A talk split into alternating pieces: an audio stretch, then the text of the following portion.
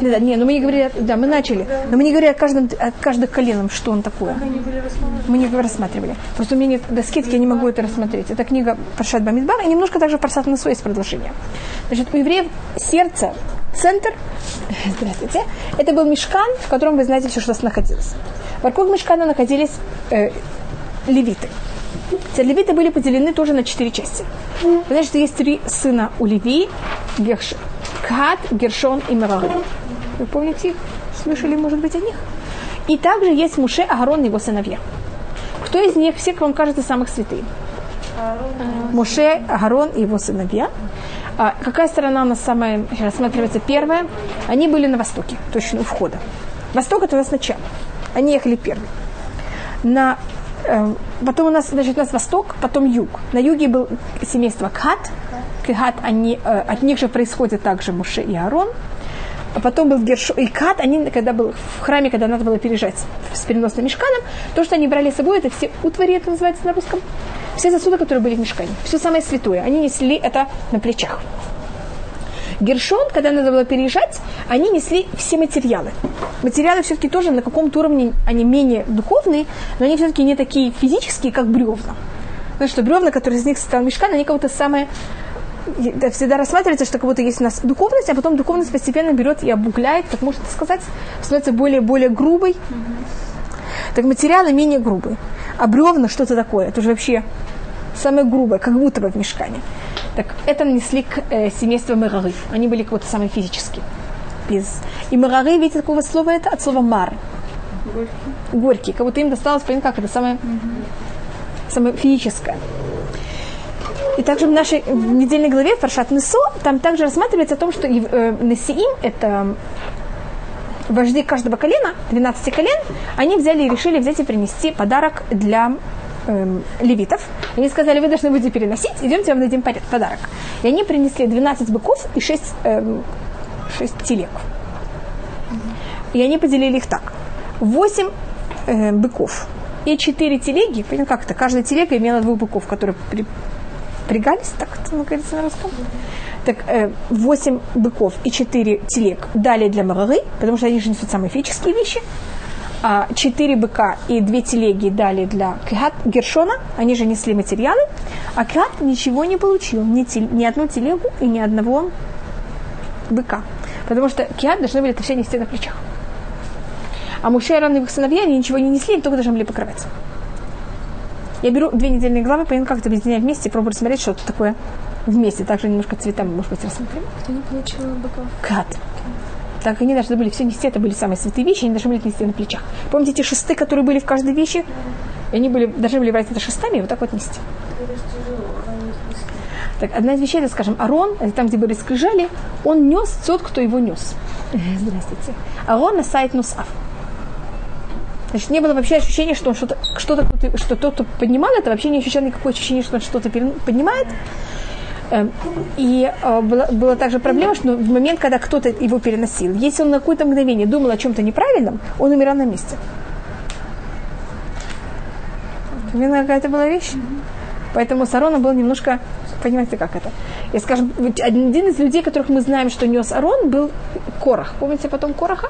Так он был один из людей, которых, да, ему он мог нести Арон. Значит, он мог, понятно, в это время полностью эм, сосредоточиться и не думать никакой неправильной мысли. И это одна из вещей, из-за чего он так возгордился. Понимаете, как это, посмотрите, какое хорошее, какое великолепное. Даже человек может быть очень хорошим, и это тоже может привести к каким-то очень тяжелым последствиям потом. Поэтому нет ни у кого никакого, называется, битуах, уверенности. Знаете, как вы делаете себе, эм, как называется на, на, на русском битуах? Знаете, что это? Гарантии? Гарантии. Нет, у кого нет никакой гарантии. И сейчас мы посмотрим, как они находились. Теперь на востоке, рядом с Муше Арон, их его сыновьями, когда мы рассматривали, что же были евреи, кого-то самая наружная часть, были Агрон, были, извините, Иуда и Сахар из Вулун. Мы только говорили про Иуда, какая была символика Иуда. Не говорил, какие еще два, два колена были вместе с Иуда. Иуда – это символика царства, это также символика Туры. Теперь Тура у нас будет у трех, у трех колен, и у каждого колена Тура, она немножко имеет другую сторону. Есть левиты, которые должны преподавать Туру всему еврейскому народу. Есть Иуда, который царь и также занимается Торой, и он занимается вопросами закона. Что да, что нет. Понимаете, как это как решать. А есть Исахар, который был также вместе с Иуда, и он занимался вопросами Торы, именно той стороны Тора, которая связана с природой и с наукой. Как объединить науку и Тору? Видите, в Торе есть много астрономия точно. Как раз очень много чем занимались Исахар, это была астрономия. Они были э, большие специалисты для того, чтобы решать, когда будет новолуние. И другие аспекты, которые связаны с Торой и э, природой и наукой. Так видите, как я разделила Тору, разделила, вот в ней есть очень много разделов. Так вот, когда и каждый из этих трех колен занимался какой-то другой стороной Торы. А Звулун, как вы должны быть знаете, кто он был такой, он был тот, кто помогал Исахару заниматься Торой. Он его кормил. Так мы не говорим, на иврите есть такое выражение «акущи асад шило», «акущи холя лехтабайта». Вы знаете, что такое? Значит, мы взяли вас, мы вас использовали, вы нам дали все, что мы хотели от вас. Сейчас, пожалуйста, вы нам больше не нужны. Так Исавулон, он кормит Исахара, так он находится вместе с Исахаром. И это всегда у нас говорится, те, кто берут и помогают человеку заниматься турой, также в этом мире, также в грядущем мире, они будут всегда находиться вместе с тем, кто занимался турой. И они получат тоже самую, очень похожую награду, как те, кто занимались турой. У нас даже есть такое понятие, что если, скажем, э, есть пожар в шаббат, и вы знаете, что в шаббат запрещено выносить или вносить, тогда говорится о каких-то особых случаях, когда вы выносите не на решут арабим, вы выносите на кармелит, так мы, мы имеем право не только спасать свиток Торы, мы имеем право спасти свиток Торы вместе с его, вместе с его одеянием. Вы знаете, на свиток Торы есть такое одеяние. Матилим, тика сефер и масефер. Что такое тика сефер? То, что его охраняет. И точно так как можно спасать не только книгу свет Торы, а также понятно, как это все его деяния, это символика того, что Всевышний помогает и также награждает не только того, кто занимается Торой, кого-то светок Торы, а также все, кто помогают этому свету, э, светку Торы, значит, этому человеку, который занимается Торой. Так, первые три колена это Иуда, Исахар и Звулун. Значит, это сила царя Торы и кто-то помогает Торы, и они были на первом месте. Каждый раз, когда евреи едут, они едут самые первые. Вторые едут, это Рувен, о котором мы уже говорили, что это символика чува. Вместе с Рувеном был Шимон. Теперь посмотрите, что произошло. Рувен должен был быть первым. Он. Так, Иуда и Сахар Звулун что сделали? Перепрыгнули его. Они были номер 6, 5 и 6, и они стали вдруг номер 2 и 3. Иуда был 4, 4, 5 и 6 стали 1, 2, 3.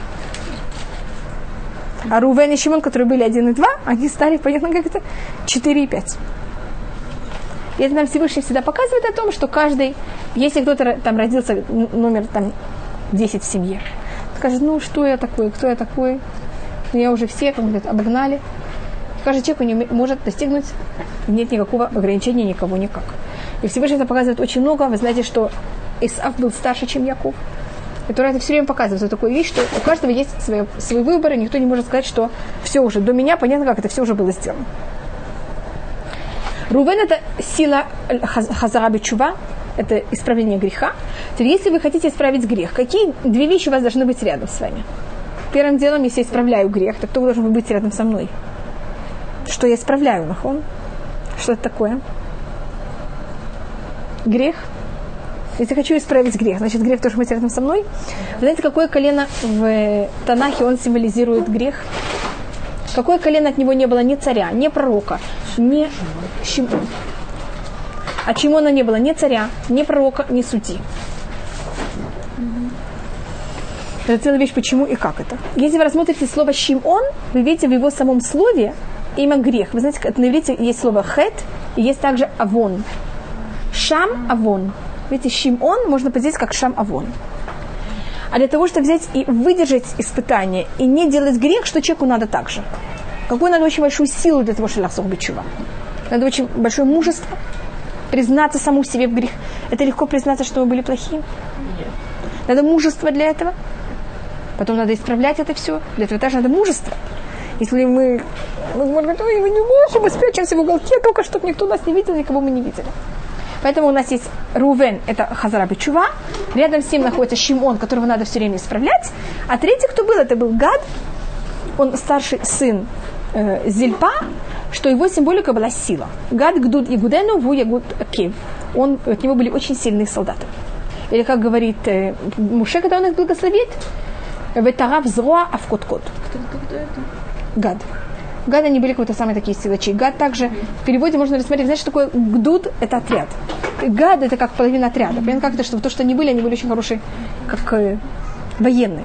Они также взяли и получили территорию на другой стороны Израиля, так как они очень сильно воевали.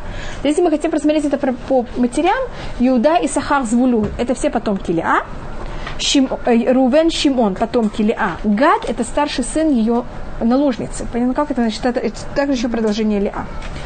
Потом на Западе, мы уже говорили, что такое символика Запада. Понял, это святость, mm-hmm. это Рахель, это ее сыновья Эфраим, Менаше и Бенямин. О них мы говорили о троих уже вместе, поэтому я в это не вхожу более. Mm-hmm. А север, здравствуйте, э, это как будто мы говорили, что север это самая неприличная страна, неприятная, это то, что называется лево. Mm-hmm. И кто находился на севере, это были сыновья наложниц. Вот на каком-то уровне более второстепенный. Кто был самый старший сын из всех наложниц? Дан. Поэтому там был Дан, Автали. Теперь мы рассматривали вчера только то, что Дан, от него, э, он, у него было идолопоклонство. Мы говорили о том, что у Дана было поклонство, там были тельцы. Тель, да. Вместе с Даном был Ашер. Ашер у него масло. Значит, если вы находитесь на севере, и там очень темно, что надо делать в таком случае? Зажигать свет? Чем вы зажигаете свет? Маслом. Так это Ашер, Миашер, Шмейна Лахма. На территории колена Ашер росли очень много маслин. И это не только это. Там рассматривается, что от, часто дочери э, колена Ашер, они выходили замуж за Куганим. Главных Куаним, а как вы знаете, главных Куаним мажут маслом, поэтому у них была всегда связь с маслом, и также в духовном понятии. Значит, если было поклонство, что стоит против этого поклонства? Это священники и все остальное, поэтому, когда я говорю, что они освещали, ма... освещали, я не имею в виду только, что они давали свет, это также было в духовном понятии, mm-hmm. это то, что давала Шеа, а Нафтали – это благословение. Так, север – это аннулирование благословения всего другого, так от э, Нафтали добавлял там благословение. То, что тут я попробовала рассмотреть, это также эм, символика каждого колена немножко, если вы заметили. Вы тут немножко видите каждое колено, какая он имеет символику. Теперь мы делим колено по некоторым делениям. У нас есть колено по порядку, как они родились. У нас есть порядок колен по матерям. Это как, какая мать родила кого. Это как рассматривается колено в книге Барашит и в книге Шмот. В книге Бамидба у нас перелом. Вдруг у нас, видите, какое деление? Совсем по-другому. Всю книгу Бамидбар и Творим у нас вот такое деление. Совсем другое деление колен. Когда мы перейдем в, в, в Израиль, деление снова немножко изменится, и это будет по тому делению, как они получили территорию. Это достаточно похоже, но не совсем. А когда придет Машиах, у нас деление будет совсем другое. Видите, что происходит с еврейским народом? У нас каждый раз меняется 12 колен в таком порядке, как мы располагаемся. Кто первый, кто последний. И видите, как тут могут быть всякие возможности. Значит, если кто-то хочет рассмотреть особость каждого колена, это вот эта недельная глава и следующая, значит, та, которая уже была, и та, которая сейчас будет. Не рассматриваются особости всех колен. Значит, вы заметили, что я рассмотрела, скажем, колено Иуда, я пробовала ему дать какую-то символику, кто он такой. Или колено, там, другое колено, которое мы тоже рассмотрели. В... Еще одна вещь, которая рассматривалась также в прошлой недельной главе, это было о эм, цветах. Каждый эм, я не знаю, как называется на русском, клей, утвари, это правильно сказать? Утвари? Она бралась перед тем, как когда пережали, ее покрывали каким- каким-то материалом. И эти материалы, они символизируются какими-то цветами, и каждый цвет тут имеет какую-то символику.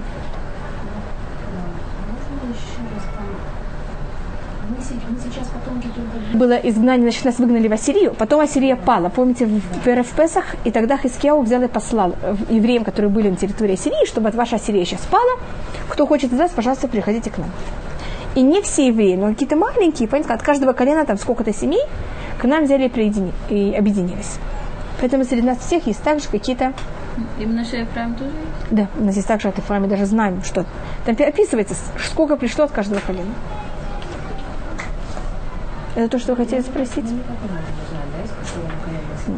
Значит, ну, я могу вам сказать, что там, 90% что вы из колена Юда. Понимаете, почему я так рассматриваю? Потому что, скажем, я только могу рассмотреть как по, по численности и всего еврейского народа. Э, каждый, у нас было 600 тысяч, 603 тысячи 550. Когда вот мы, сейчас у нас пересчет, который есть в книге Бамитпах, в, на этой недельной главе. Понятно, сколько это значит? Если мы это делим на, на 12, каждое колено должно иметь сколько? Если бы на 10, каждое бы имело 60 тысяч, каждое колено там 50 с чем Колено э, Бениамин, оно имело 32 тысячи, по-моему. 30 с чем-то тысяч. Значит, понятно, как это половина от нормы. А колено Иуда имело 70 с чем-то. Понятно, почему я так рассматриваю? Поэтому колено Иуда имело в полтора раза больше, а колено Бениамин имело в полраз меньше, чем среднее число. Понятно, что происходит за счет этого вместе? Поэтому, когда мы остались только эти два колена, понятно, какие у нас отношения между Иуда и Бениамин. И это вот, и даже потом это еще усугубилось, вот эта разница в э, населении. А колено Леви были очень маленькое колено, еще меньше всех. Потому что считали колено левитов, значит, всех евреев считали с 20 лет, и видите, сколько я вам сказала, примерно среднее число колен с 20 лет, это примерно 60 тысяч. Понимаете, почему 60? Вот это 50 с чем-то. Потому что я беру 603 тысячи, 550, делю на 12. Если у кого-то есть компьютер, калькулятор, вы можете это сделать, этот расчет. Я... Но понятно, почему я говорю в районе 50 с чем-то. А, и просто я могу вам сказать, кто был колено больше, кто был меньше, там, плюс-минус середины. А кто может придумать, сколько было с месяца, когда считали всех левитов? Что да? 22 тысячи 300. Всего с месяца. Понятно, что это рассматриваю? Это очень мало. Понятно, сколько это мало? И в этом есть много объяснений, почему так мало левитов. Видите, насколько это совершенно не, не, не сравнение? Даже если колено Иуда с 20 лет было 70 с чем-то тысяч, представьте, что бы было, если бы считали колено Леви с месяца. И одно из объяснений это, вы знаете, что э, египтяне, они же нас очень тяжело мучили, когда мы тяжело работали. И в Торе говорится, как египтяне нас мучили, так Всевышний нас и размножил. А как вы знаете, колено Леви их не мучили, они, они же не работали. А так как они не работали, их Всевышний не, благо, не благословил тем, что они так сильно размножались. Так евреи размножались, они же рожали шесть в один раз. А как вы знаете, у левитов совершенно такой вещи не было.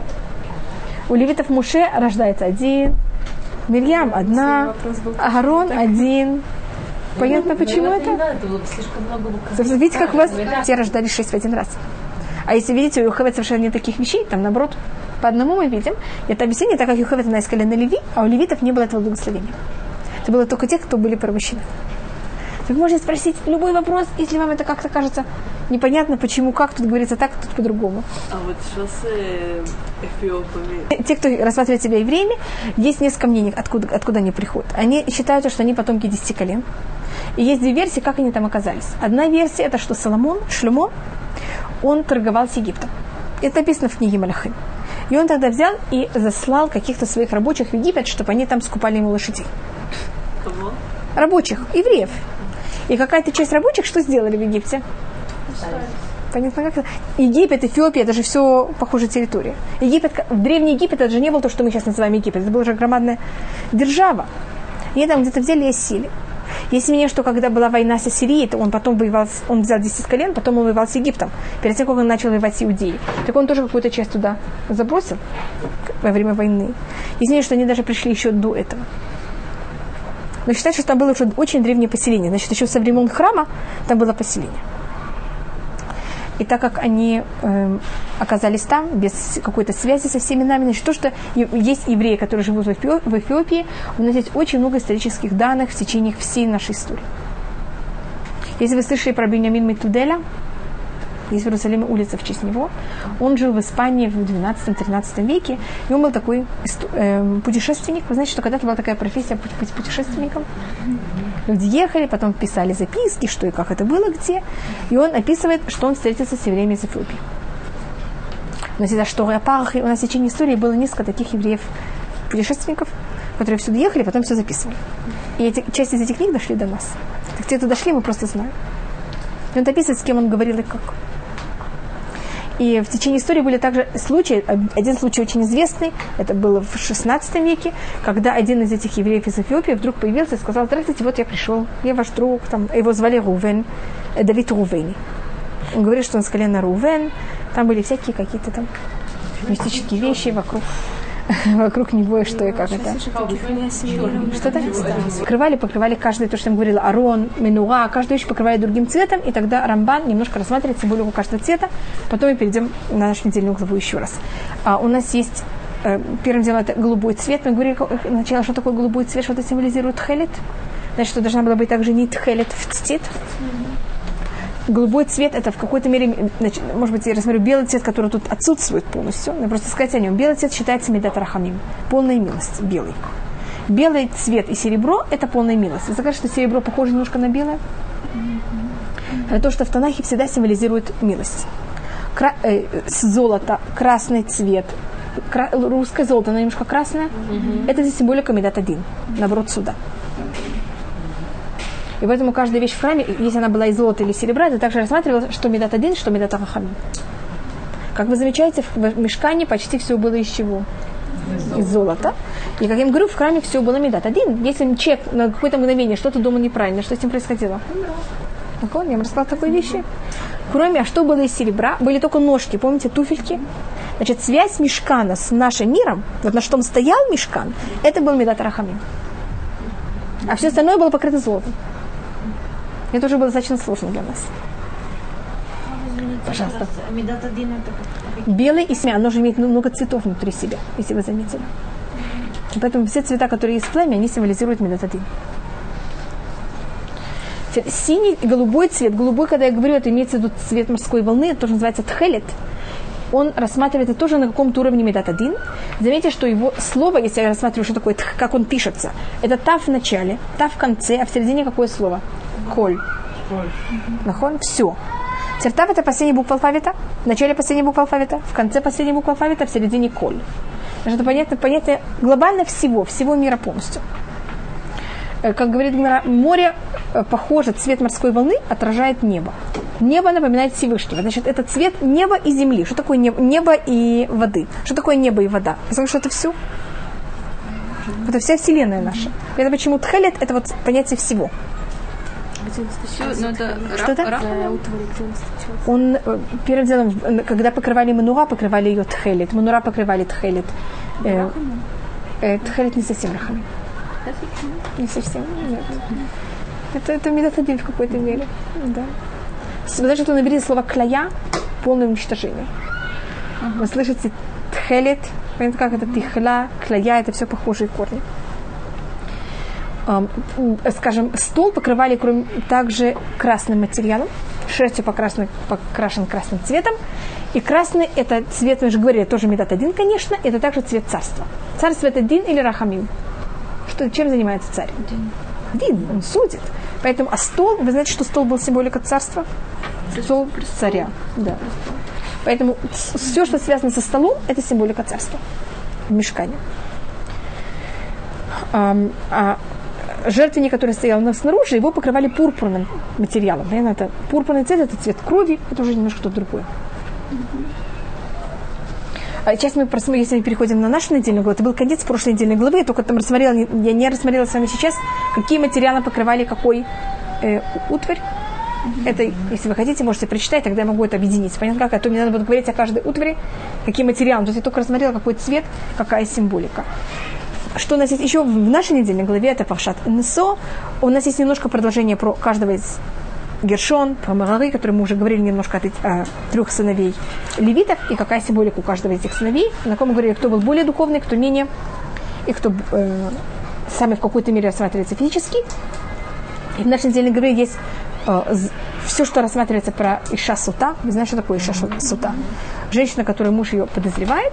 И у нас есть также про Назир. Теперь можем рассматривать про Иша Сута, про Назир. Потом у нас есть Беркат Куаним, благословение Куаним. И о том, как началась, э, не то что служба, когда началась служба Мешкани, каждый из колен взял и принес жертву. Пашат Насо – самая длинная недельная глава. Если вы хотите, знаете, я не всегда знаю, сколько есть псуким в каждой недельной главе, но так как она самая значит, самая длинная недельная глава. Я могу рассказать, сколько ей в ней псуки. Вы знаете, все рекорды обычно мы помним. В ней 176 псуки. Что такое, какая символика 176? Это 8 помножить на 22. Санахон? Возьмите 22, помножьте на 8 и проверьте, у вас оказывается 176 или нет. А вы знаете, какой самый длинный псалом в псалмах? 119, и в нем сколько псуким? 176. Конечно, что я пробую просмотреть? И самая длинная гемора, в ней тоже 176 листов. Как это вот у нас э, все перекликает один другой. Э, Вы знаете, что 22 это 22 буквы алфавита, а помножить на 8 это у нас 8, мы, по-моему, рассматривали какое число 8. 7 это природа, 8 это уже за рамок природы. Просто я говорю, почему это именно какая-то символика именно этих псуким и чего этого. И в нашей недельной главе повторяется, значит, если хотите, можем просто немножко просмотреть про Назира. Я думаю, более просто так, мы начали про колено, я просто пробую немножко закончить о колено. Там говорится о том, какие подарки каждое колено приносило. 12 э, первого дня месяца Нисан евреи построили мешкан, и тогда первый день Нисана колено Иуда праздновалось с э, мешканом, во второй день колено Исаха, третий день колено Звулун и так далее. По этому порядку, который мы уже рассмотрели. Понимаете, какому ка- порядку, как они вот переезжали, так они и также праздновали по этому же порядку. И каждый из 12 колен задумал что-то другое, что-то такое особое, которое символизирует только его колено. А когда они принесли, все принесли абсолютно то же самое. И в Танахе повторяется 12 раз абсолютно то же самое. Почему же это повторяется 12 раз? Написано, что все сделали, то, что, сделали точно такой же подарок. Потому что никто не сделал тот же самый подарок. Каждый имел в виду совершенно что-то другое. И это в какой-то мере символика еврейского народа. Мы 12 колен, у нас есть 12 све- абсолютно разных мнений, которые все время спорят один с другим, как вы знаете. Но когда доходит вопрос до того, как исполнять закон, что мы делаем, конечно? Мы делаем то же самое, только каждый имеет в виду в своей голове какую кавана. Абсолютно другую. Понятно, какая между нас разница? Значит, мы на деле делаем то же самое, хотя то, что мы вкладываем, каждый из нас, то, что мы делаем, это совершенно другое. Нахон филят, скажем, там, хасиды имеют, подчеркивают одно, те подчеркивают другое. Но в общем, что делают все? То же самое. Понятно, что я пробую рассмотреть, почему это вот так вот символически также рассматривается. Теперь, если вас интересует, можно взять какое-нибудь колено, я могу вам дать хумаш, вы можете первым делом это проверить. Я могу также показать, какие вещи они не то же самое. Там есть такие маленькие э, вещи, которых не очень легко заметить, что они не то же самое. Это только надо раздать э, хумаш. ваш- Это книга Бамидба. Я просто извиняюсь за счет вот, вот то, что есть масса. Понятно, как есть народ. Теперь, если мы хотим, чтобы все были, что у нас был общий народ, тогда теоретически что происходит с каждой единицей? А мы не хотим такой вещи. Мы даем, понятно, 12 путей. Вы знаете, даже по Мидрашу, когда мы переходили море, были 12 путей в море. Значит, каждый имеет свой путь, каждый имеет свою, свой взгляд. И это совершенно законно. И мы абсолютно не хотим, чтобы весь еврейский народ имел одно лицо. Это совершенно не наша цель. Я не знаю, почему люди так это очень хотят, как называется. Всех взять, стереть, все, что выглядели точно так же. У нас совершенно такой вещи нет. Все, и наоборот, мы заинтересованы, чтобы у каждого был свой индивидуализм. Только чтобы этот индивидуализм, потому что Всевышний сотворил меня, значит, мне нужна я. Если бы он не хотел меня, и он хотел, чтобы я была как все, так тогда, если есть уже кто-то такой, который ведет себя точно так же, как я, тогда кого не нужно? Меня. Меня. Да, но можно в той же дороге, чтобы Ну, как будто варианты. Понятно, как это? Мы даем много, 12 вариантов. Это достаточно вариантов, мне кажется. Чтобы каждый в этом мог себе найти себя в каком-то варианте. И не ощущал себя, что он должен, значит, если в был бы только один вариант, понятно, чтобы вы все ощущали, что мы в какой-то мере должны себя, что-то в себе взять и вычеркнуть. Тут, пожалуйста, есть 12 вариантов, где вы находите себя больше всего, туда вы можете выйти. И эти 12, как вы знаете, превратились, конечно, даже в 13. Поэтому видите, сколько у вас есть возможностей. Есть вещь, которая сохраняется все время у нас. И это вещь, которая даже если мы рассматриваем ее не на уровне только вот, эм, нашего деления по роду, эм, каждый раз, скажем, Иманет, когда написал свою книгу, он решил, что все, вот это его книга, она должна быть, по ней будет все решаться. Все что же, все очень уважают Мамонила. Но, как вы знаете, потом был Шуханарух после Мамонила. Потом, после Шуханаруха, это тоже, для чего написал Шуханарух свою книгу, чтобы его читали и решали по ней. нахон? Сейчас у нас есть э, Мишнабуа, который комментирует Шуханаруха, и уже в некоторых случаях решается по-другому. Значит, понимаете, что я пробую рассмотреть? Затем как какую-то догму, что мы идем по этой догме. Всегда есть спор также после того, как написана еще последняя, самая последняя книга, что сразу оказывается. Уже есть еще какой-то спор, есть еще какая-то возможность. Вы идете по этой книге, а вы идете по этой книге. Понятно, что тут это, это, это, это просто в глубине иудаизма такая вещь. Это невозможно взять и никак... Э, Всевышний не заинтересован в этом. Наоборот, он хочет, чтобы это было так. Теперь проблема наша, это что когда мы эти деления превращаем для вражды. Вместо того, чтобы видеть в этом, наоборот, разнообразность. Муфан Кцатайвдель. Но это обязательно это должно быть. Также в храм, когда входили, были в храм 13 ворот. Это как это каждое колено имело свои ворота. Значит, есть 13 путей, как дойти до Всевышнего. И каждый должен выбрать тот путь, который ему подходит, как дойти, как дойти до Всевышнего. И все пути, они абсолютно законные и легальные. Значит, у нас есть какие-то рамки, это называется иудаизм, и в них есть 13 путей, все легальны. И если я иду по этому пути, а вы по-другому, так то, что вы идете по-другому, это не значит, что мой путь неправильный. Замечательно, то, что мы всегда ощущаем, что если он ведет себя по-другому, значит, мы не правы. Тогда что надо с ним автоматически сделать? Бороться и доказать ему, что он не прав. Чтобы был только наш путь. И это уже совершенно неправильно. Чаще всего так происходит. Но я просто говорю, как... Это порождает, конечно, возможности на нам. Понятно? Но это, это как будто вот две стороны, как это должно быть, и как, что это, как, где, как это позитивно, как это может быть негативно. У вас тут такой хороший хумаш. Можете посмотреть, это, это у меня 36-я, не, не, мне все равно, у меня это 36-я страница. Если у кого-то такой хумаш, это 36-я страница. Перек Зайнс, посук Людбек. Принес Иуда. Каждый из них принес э, карат кесев, который ее вес был 130. Каждый из них принес э, мизрак, который его вес был 70.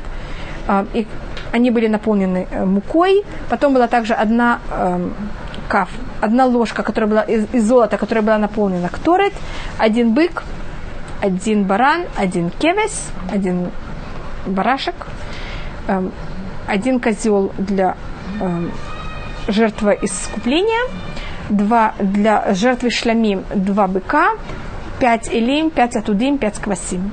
Э, квасим это Илим это бараны, квасим это овечки, а тудим это тоже такой сорт овеч, э, баранов. И это приносит на Шорба Минадав, потом будет у нас Биом Шини, можете проверить, что будет то же самое. Если вас интересует каждый раз, скажем, я дам некоторые примеры, что имел в виду каждый раз тот, кто это приносил, и почему такая, такая цифра. Понятно, какая тут, может быть, вещь, скажем, когда это приносит э, колено Иуда, у, у него, скажем, 100, э, извините, сначала еще у него 70, вот этот мизрак, он весил 70. Знаешь, что такое 70? От колена Иуда произойдет Мащех, который будет властить над 70 наций. А колено Исахар, когда принесет также ту же самый суд, который будет весить те же самые 70, это будет символика того, что это Исахар, вы знаете, какая символика Исахара? Что-то? Да, но Исахар кто? Как мы говорили о том, что каждое колено имеет какую-то свою символику. Скажем, Иуда это было, было царство и Мащех. Исаха, кто будет его символика? Или что будет его символика? Тура. Так, когда Исахар принесет эту же вещь, которая весит 70, это будет 70 уровней Туры. Знаешь, что Ищевим по ним Тура? А когда это будет, понимаешь, что я пробую рассмотреть? Каждый, значит, каждый приносит то же самое, каждый имеет в виду совершенно что-то другое. Смотри, это будут вещи, которые связаны с народами мира. Значит, понятно, как это, который он занимается мироплаванием и э, связан со всеми народами мира. И вот, и вот так, и так далее. Скажем, Рувен, тут видите, тут одна вещь, она весила 130. Рувен это очень... Э, Рувен это берет и приносит в честь того, что он взял и спас Юсефа. Помните это понятие чува? Так Рувен сказал братьям, ло накену нафиш. Мы его возьмем и не убьем. Жалко его убивать. Аббревиатура ло накену нафиш. Мы его не убьем. Ну, значит, у нас ламет первая буква. Наке нун нафиш нун. Нун, как вы знаете, 50, второй нун 50 это 100, ламет 30, 130. Поэтому он взял и принес вещь, которая весила 130. В честь того, что он попросил братьев не убить Юсефа. Значит, понятно, что тут я пробую рассмотреть? Как каждая символика каждого колена, что он приносит, сколько это будет весить, как это связано с этим. Так это устное предание. Это Мидраши устного предания. Видите, в этом Мидраш Раба рассматривает каждое колено, что он имел в виду. Скажем, этих двух э, быков, или там один бык и один баран, что это имеет в виду? Каждый из них имеет в виду что-то другое. Колено Иуда, скажем, когда они приносят одну ложку, которая вес ее 10, который наполнен Кторет, это символика, которую вы учили сейчас Мегилат Рут. Вы помните, сколько есть поколений от Иуда, от Переца до Давида? Вы учили об этом, что это 10 поколений? Перец, Олид, Хацрон, вы учили такую вещь? Помните, там в самом конце Мегилат Рут? Это 10 поколений, и это символика этих 10. А когда это будет Исахар, и он будет приносить ту же самую ложку, которая будет весить 10, это будет символика чего? Исахар Тура. Что в Торе 10? Нахон 10 заповедей. И почему это будет ложка как именно? Потому что ложка, это на иврите каф, это ложка, но каф это также, вы знаете, что ладонь, что это была тура, которая была дана из руки Всевышнего. И почему кторет? Именно это будет наполнено пахучими веществами. Если возьмете, сделайте с гематрию слово «кторет», это говорит Раса, Графсад и он, так возьмите кув, к, и Раши также это приводит. Кув, рейш, нахон. Знаете, как пишется кторет? Кув, рейш, тет, Нахон, кто, рет, кув, тет, рейш, тав. Я просто перевернула буквы, но эти те же самые буквы. Тертав у вас будет рейш и тав. Это сколько? 600. Тет это 609. Куф нам совсем мешает. Куф это еще 100 нахон. А, а если возьмете куф и поменяй, поменяйте, поменяйте его на адбаш. Вы знаете, что такое адбаш? Вместо алифа мы пишем тав. Вместо бета мы пишем а. рейш. Вместо гимеля мы напишем шин, более точно, вместо бета мы напишем шин, вместо гимеля мы напишем рейш, вместо Далита мы напишем куф. Тогда сейчас, тут у нас куф, который мне не понравился. Возьмите вместо куфа, напишите далит. Сколько это будет далит? Четыре. У вас окажется 613 мецвод. Поэтому эта ложка была наполнена кторет, что кторет, если куф меняется на далит, будет 613, так как 10 заповедей, из них вытекают 613 законов. Почему на куф надо менять? Вот так.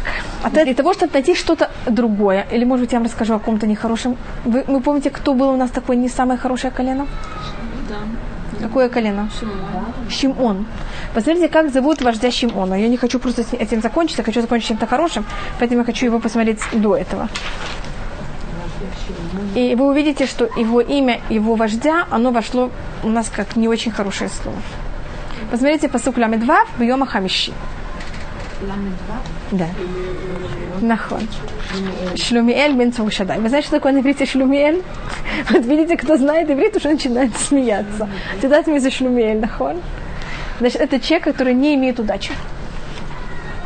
Нахон. Есть шлимазл и есть шлюмиэль. Что это? Шлюмель это тот, который все, что он берет, у него падает из рук. А шлимазл, что это? Да, точно, неудачник. А, шли, а шлимазл, нет, неудачник это шлимазл. Хотите знать разницу между шлюмелем и шлимазлом? Это шлимазл, это тот, кто сидит рядом с шлюмелем, когда шлюмел на него что-то выливает. Понимаете, что такое шлюмель, кто такой шлимазл? Так это... Нет, у него был... Нет, да. Он хороший человек, видите, но он вор. Почему, он, почему шлюмель так это рассматривается? Почему так прозвали всех не эм, растят? Почему их назвали именно в честь вождя колена Шимона? Почему его, бедное его имя стало таким? Быть вождем колена Шимона? Для этого надо быть шлюмелем. Это одно... Да. Почему такая дискриминация? Просто я вам говорю, я просто показываю, как это, насколько это вошло даже в еврейский фольклор. Это как это? Теперь еще одно объяснение. Каждый из вождей э, есть возможность, мы даже знаем, как это было, когда, был, э, когда это происходило, но в течение в Песах, вы знаете, что мы начинаем в месяц Нисан, начиная с первого дня месяца Нисан, принято что-то читается. И в Хануку это также читается каждый день. И никогда Шлюмиэль не может выпасть на шаббат. Понятно, как это? Он пятый день, и у нас есть целая такая вещь, что на пятый день никогда не может выпасть на шаббат. И поэтому называется шлюмель, что у него, понятно, как это? Все колены, все дни могут как-то, вот все вожди, как-то у них получается в каких-то разных годах, когда это читается, когда это читается в Бетекнесет, выпасть на шаббат, а у шлюмеля не как-то. И поэтому это также еще одно объяснение, почему его так э, Назвали, я не говорю более глубокие объяснения, но это уже только было... Не, наоборот, у него было хорошее имя, а потом взяли это имя, его превратили в такое... Шлюмель сам не имеет ничего негативного. Это просто евреи, понятно как-то, ему потом добавили такую... Его не зовут Шлемас, его зовут Шлюмель только. Шлюмель это может быть от имя Шлем, понятно как это, мир Всевышнего и так далее. Это потом дали ему такой негативный оттенок. Ну, это а, совершенно про между прочим. Если вы просмотрите, может быть, и захотите рассмотреть какую-то разницу, которая есть в коленах, вы увидите, что у всех то, что они принесли, как я вам сказала, было совершенно то же самое. Посмотрите, я тут показываю только одну маленькую разницу. В Атудим, посмотрите по сук Юдзайн у Иуда, как пишется слово, вы знаете, что такое на иврите Атудим, имеется в виду какой-то сорт баран. Атудим, корень этого слова, это какое, какой корень? Атудим. Что это? Атид. Нахон? Будущее. Теперь посмотрите, как написано Атудим у Иуда. Свава. Айн, Тав, Вав, Далит, Юд, Мем. Сейчас проверьте всех остальных 12, 11 колен. И, и интересно, у кого еще будет написано Свава. Только для того, чтобы показать, что я им говорила, что все написаны точно так же, это совершенно, как вы понимаете, неправда. Как, скажем, написано у um, Исахара. Вы заметили, там есть вав или нет в Атудим? Посука в Гимель? Нет. Нету. Проверьте посука в Тет. У Звулюна. Есть вав? Посука в Тет? Посмотрите у Рувена. Посук Ламедхей. Нету. Uh, у Шимона, может быть, Шимон нас спасет, проверим. Посук моим алиф. Нету. Если хотите, можете проверять дальше. Я могу рассказать заранее, что ни у кого не будет. И это то, что Юхевит, это вы меня спросили об этом. Может быть, я вам говорила, что цифра колена Иуда – это 6. И это, вы помните, если читали Магилат Вуд, что вот, вы можете продолжить. Я только вам хотела сказать, что, видите, это тоже массор, это доказательство, что в Торе всегда отудим. Только у колена Иуда пишется с вавом. У всех остальных пишется без вава. Вы знаете, в какой-то мере это все связано с этим. В какой-то мере. Цифра 6. Вы помните, что Буаз дает Рут 6 колосьев? Что он ей говорит, у нас в семье есть предание что должны произойти от нашего народа шесть праведников в будущем. Ведь Атудим – это в будущее, и шесть Вав – это шесть. Так я теперь даю эти колосья, что это я вижу какой-то достойной женщина, что вот это наше будущее предание, понятно, кому перешло? Оно перешло через, и было через тебя. Вы знаете, как выглядел щит Давида? Сколько у него было, эм, как он называется? Сколько концов у щит Давида? Шесть. Шесть. Видите, откуда это? Угу. Мы говорим, никогда не говоришь о том, что это, что это за шесть, как, с чем это связано. Нет. Я вам не показывала. Один раз я вам показывала явно. Помните тульдот, когда я вас мучила словом тульдот? Да. Что там есть вав, сколько вавов там есть? Так видите, что тульдот в сотворении мира, да. А во время сотворения мира было два вава, видите, снова это вавы. А потом, когда в Эле тульдот перец, и это потом переца, там снова два вава. Потому что вот когда мир дойдет до самой полноценности своей, а что такое полноценность в мире? Почему это именно вав? Что такое буква вав? Как она пишется, она объединяет верхний мир и нижний мир вместе. Когда у нас не будет никакой разницы между верхним и нижним миром. И это только будет в будущем, когда придет Машех. И поэтому этот вав находится только у Иуда. И можно это, конечно, еще более расширять, если вы хотите, если вы знаете, и помните, может быть, хотите, можно это проверить. А у царя Давида, когда его приводят первый раз к Шаулю, и описывается, кто он такой, о нем описывается шесть качеств. Это почему шесть? Я вам показывала о том, что там, знаете, шесть людей из колена Иуда, которые происходят, и у каждого из них шесть качеств. Понятно, почему именно шесть. Понятно, почему это. Потому что это вот этот, этот же Вав и вот эти шесть колосьев, которые придат. Боаз дает Рут. Э, вы знаете книгу Таилим, с какой буквы она начинается? Да. Таилим, с какой буквы начинается? Алиф, Ашре Иш. С какой буквы она закончится?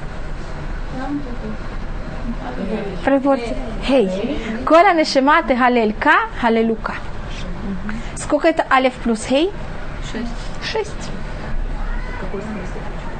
Видите, потому что царь Давид. Его цифра это шесть. Вы знаете, какой молитве, когда вы молитесь в Тфилат Амида, есть одна браха, когда вы молитесь за то, что Машех пришел. Нахон? Нахон. Как она начинается? Алиф. Как она заканчивается? Баруха Ташем, Ацмиах Керен, Ишуа. Видите, как книга Таилим, также эта браха также начинается и заканчивается. Что тут есть, видите, какие мы хитрые. Так у нас э, вот такие вещи. Также говорится про Машеха, что также у него будет шесть особых качеств.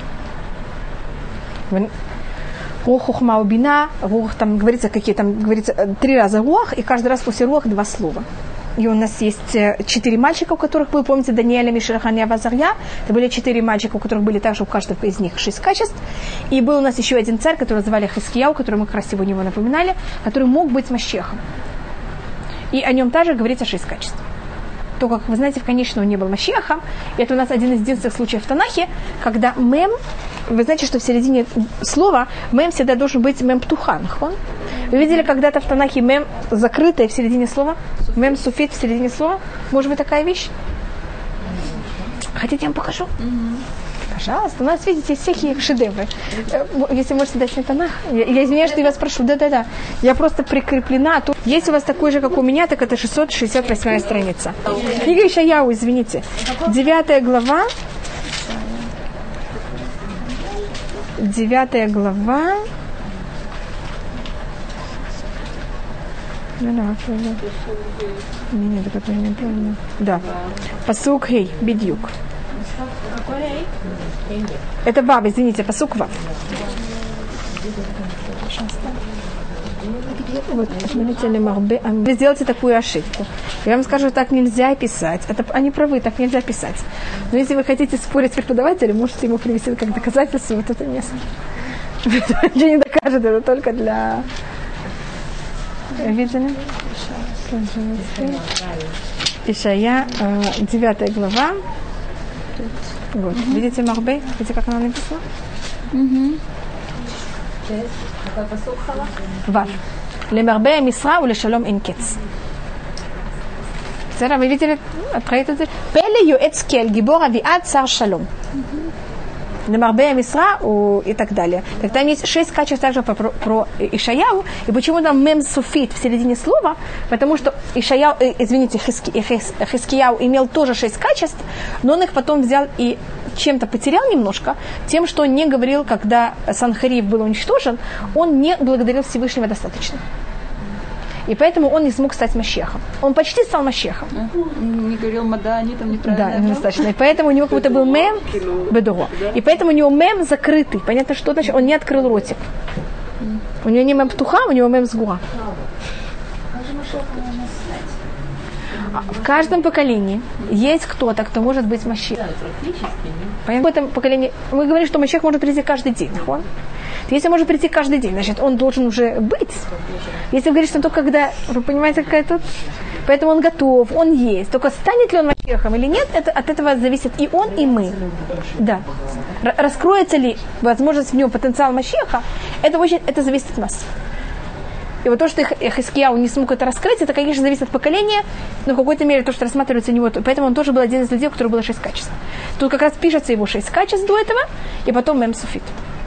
Вместо мем птуха, так как он не э, благодарил достаточно Всевышнего, и поэтому он не стал Мащехом. Его поколение не стало Мащехом.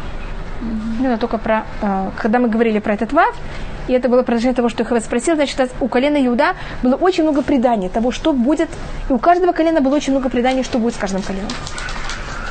И когда они приносили вот эти подарки, понятно, в этом были также зашифрованы и будущее каждого колена, и символика каждого колена, и характер каждого колена и так далее. И как видите, это такая интересная вещь, что наружнее это все то же самое, а когда вы смотрите в глубину, это совершенно что-то другое. Эм, скажем, там два быка, это могут быть две Торы. У нас есть Тура Шебехтав, Тура Шебальпы. Это могут быть Муше и Арон. Это может быть Шлюмо и Давид. Два самых ведущих царя. Значит, понятно, что видите, сколько я вам дала уже возможностей? Потом, как, как, как это можно рассматривать. Или, скажем, тут есть 5, 5, 5, тут есть три пятерки, это может быть э, уровни еврейского народа, с чего мы. Это могут быть э, Туа, как она написана. Это каждый раз те же самые, то же самое число, оно э, символизирует совершенно другие вещи. И тогда время, которое у нас осталось, может быть, мы просмотрим то, что я думала э, заранее, это про Назир. Помните, мы говорили о том, что такое Назир? И как мы это рассматриваем, что такое отшельник? Эм, если у вас есть какие-то вопросы об этом, что-то вы слышали, как этому едут, относятся, какая символика отшельника, что вы хотели бы услышать? Вы можете? Это связано с настоящим временем. Э, быть назиром запрещено. Это хорошо. Были такие, которые были назирим, но они не могли Я вам скажу почему. Да, потому что невозможно прекратить быть назиром, и поэтому человеку-то неизвестно, что с ним будет, вдруг он не сможет из-за чего-то как-то, тогда он себя будет в очень такое тяжелое положение, поэтому в наше время очень не поощряется, чтобы Хасвахали кто-то решил такую вещь для себя.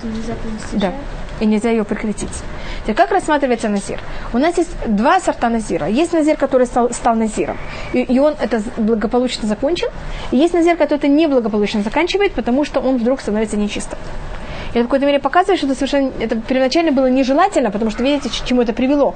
Он самый там последний, предпоследний какой-то день вдруг оказался под одной крышей с нечистым человеком, с мертвым человеком, и поэтому должен все начать заново. Да, он должен, он обязан тогда. Значит, Назир, с одной стороны, чем-то приравнивается к Кугену. И не просто Кугену, а главному Кугену.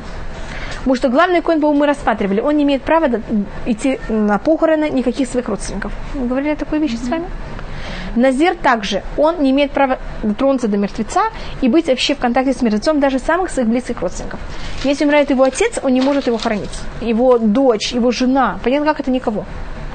С другой стороны, если он идет по улице и вдруг видит кого-то, кто умер, и нет никого вокруг, мы говорили, мет мецва, Назир, конечно, обязан. И говорится, кинезар элюкав аль так как э, венок Всевышнего на его голове.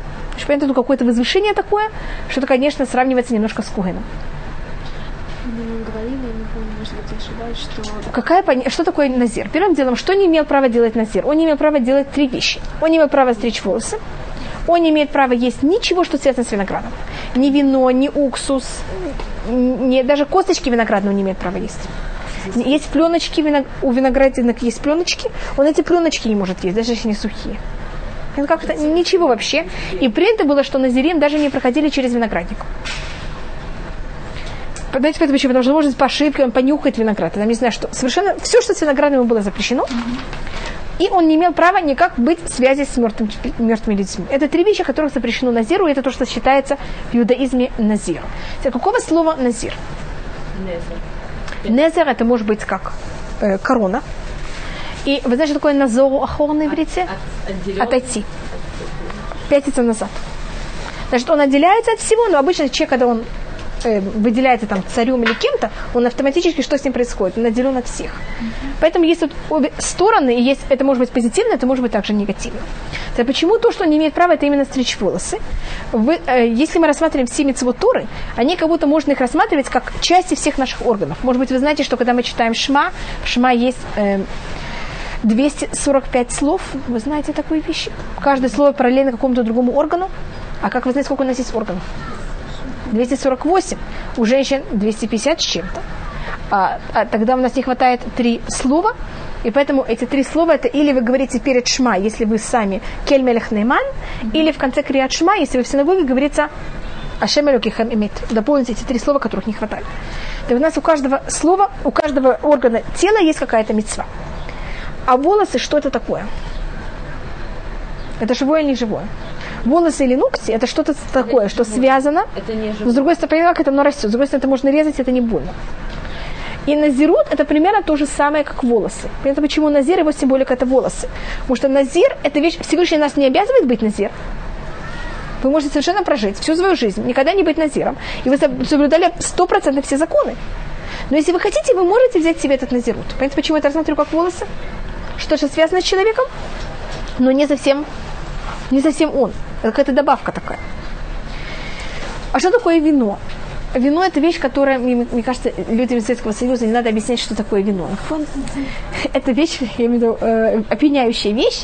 Это вещи, о которых они, э, значит, есть понятие хлеб. Вещь, которая человек не может жить без хлеба. Есть понятие даже хлеб с маслом. Есть даже хлеб там с... Э, понятно, как это? И даже с красной кровью сыра, но это вещь, которая какие-то излишества. Но есть излишества, которые берут и что, к чему приводит человек. Его всасывают, что он потом без этого просто не в состоянии. Это понятно, что такое вино? И это потом он, у него становится зависимость, от которой просто потом очень тяжело взять и как-то отказаться. Так Назир это тот, кто борется от вот такой зависимости. Так назирут это не для того, чтобы не, быть, не пользоваться вещами больше, чем нужно или минимально нужно для жизни, а именно с теми вещами, когда человек ощущает, что он перевел какую-то грань, и у него начинается вырабатываться зависимость к каким-то вещам. Бывает такая вещь. Люди не могут без стакана кофе утром или без... Э, я просто говорю как примеры. Без сигарет, точно. Или без там шоколада, без чего-то. Значит, это не понятие, что это излишество. Это проблема, что это какое излишество. Это как привычка уже. Что человек без этого не может, это для него уже в край мира. Когда человек ощущает, что у него такая вещь становится, тогда, когда был храм, что человек себе брал? Он решал, что он назир. Он полностью от этого уходит. Понятно, как это? Полностью от этого отдаляется, для того, чтобы его голова, его разум царствовал над своим телом. И у него не было такой зависимости. И назирут он был обычно на месяц. Понятно, как лекарство. Что вы делаете с лекарством? Берете его на время, потом прекращаете. И потом говорится в конце «Вахар иштега назир яин». И потом будет пить вино назир после месяца. Как вы понимаете, если он может пить вино, он уже не назир. Почему же говорится «Вахар иштега назир яин»? Как же было быть написано? «Вахар иштега иш яин», не назир. Значит, если человек потом, после того, как он прошел этот месяц, и он правильно прошел этот месяц, он потом может пить вино и остаться назиром. Не, не в понятии настоящего назира, а в каком смысле он правильно пользуется вещами, он уже прекращается, у него эта зависимость прекратилась, у него нет этой вещи. Понятно, что желательнее, что у человека не было зависимости, ему не надо было быть назир. Вот не доводить себя до этого. Но назир это если человек уже видит, что у него такая зависимость начинается, тогда что он должен сделать? Не только от вина. Совершенно не только. Это просто я говорю как пример. Просто вино это такая символика такой зави- зависимости. Да, в какой-то мере. Я просто говорю, что, что такое назир. Теперь назир может быть и женщина, и мужчина. В Торе говорится, Иш, иш о иша киафлилиндор недер назир лазир лашем. Теперь, если женщина хочет стать назиром, она, если она замужем, она должна спросить разрешение мужа, и муж ей может такую вещь явно запретить. И есть несколько объяснений, почему он не может это запретить, потому что это просто ему мешает нормальной, понятно, как это, нормальной жизни э, с такой женщиной. Там проблема кидуша, понятно, как это, она не пьет от кидуша, она, ему- и у нее проблема расчесываться. Даже а что нельзя было расчесывать? Что-то? Нельзя? Назир должен был очень осторожно расчесываться, так как он может вырвать волосы, а он в течение этой недели, месяца не имеет права стричь их. И а, еще другая проблема, что когда Назир заканчивает быть Назиром, он должен был брать все волосы и застричь их наголо. Я думаю, что женщин много не было. Да, бедюк. Так поэтому, понятно, такая проблема. Может, можно сказать, что он даже не согласен быть замужем за женщиной, которая потом, что и надо будет, взять и сбриться наголо. Поэтому были многие проблемы, из-за чего на- женщинам замужним быть, стать назир, это была достаточно проблематичная вещь. Да, как назир делают? Он на хлеб? так э, у нее а его семья. Да, не, ну, но когда это семья, понятно, когда это семья, он, он пьет вино, она не пьет вино, это, это приводит к трению. Вы знаете, что такое не попить вино вместе? Если я хочу пить, и кто-то пить сам без компании, скажите, что это такое? Так муж может сказать, я так не могу. Это, это не то, что я так говорю, так не говорит, говорит, говорит такую вещь. Что это не... Может, понятно, как это можно сказать, что это для него не, не жизнь в таком случае. В- есть также еще одна вещь, когда Назир заканчивает быть Назиром, это одна вещь, он приносит жертву, которую он просит, в которой она э, искупает грех. Есть в этом несколько объяснений, почему он приносит такую жертву в конце- в- после того, как он заканчивает быть Назиром. Одно из объяснений это, что есть объяснение одно, что он приносит это потому, что он прекратил быть Назиром. Если ты уже дошел до такого уровня, почему ты прекращаешь? Возьми на себя еще месяц еще месяц. Одна сторона комментаторов, другая сторона говорит, это Раби Шимона Капара, ты должен, это, ты должен принести такую жертву шитиэр от смумина яин. Потому что он взял и отказался от вина.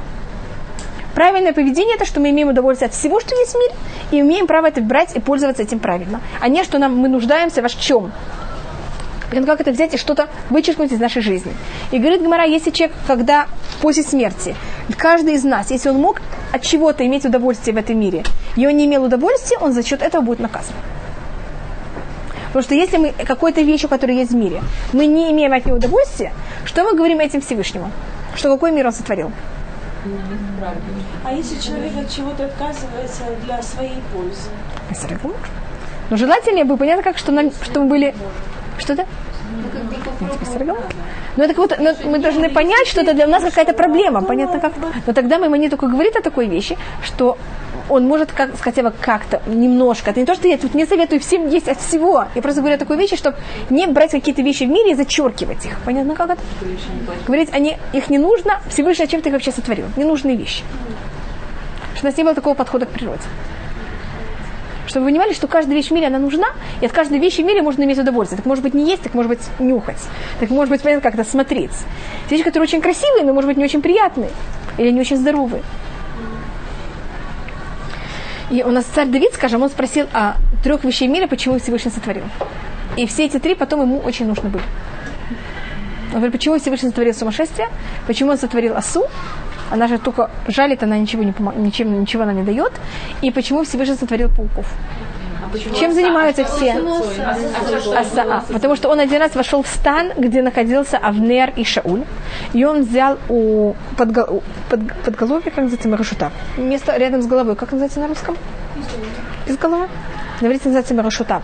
Э, Шауль спал, и у него там лежали его доспехи, и Давид под- подкрался. Там они спали такой с мертвой смертью. Понимаете, как были ужасно усталы, спали. Давид взял, подкрался, встал. Взял вещи, доспехи, которые явно Шауля. И потом, когда он хотел выкарабкаться назад, э, Авнер взял и по... Он, Авнер, это был министр обороны Шауля, он спал рядом с Шаулем. И он взял и поменял, поменял позу. У него нога как-то поменялась, и сейчас Давид не может выйти. Единственная возможность, как он может выйти, только наступить ему на ногу. Тогда Всевышний взял, послал осу. Она его укусила. И вы знаете, что происходит, когда нас кусают? У нас есть такой рефлекс, мы все берем и, и подергиваем к нашим центрам. И Авнер взял, дернул ногу к центру, и Шауль- Давид мог, кстати, убежать. Что, да. И потом Давид показывает это Шаулю. Шауль, дорогой, посмотри, я буду рядом с тобой, мог тебя убить. Видишь, я не убил, посмотри, какой я хороший. Ты тоже как-то помириться с Шаулем. Для этого он занялся. Да, для этого. А потом их отдает назад. Это он только понятно, для чего это сделал. Для того, чтобы доказать, что он был рядом с ним. Сумасшествие вы, должно быть, знаете, как это было. И паутина вы тоже знаете, когда также Шауль гнался за Давидом. Это все случаи, когда Давид, когда Шауль гнался за ним. Так, э, так видите, как Всевышний показал даже Давиду, что все в мире. Даже такие негативные вещи не так же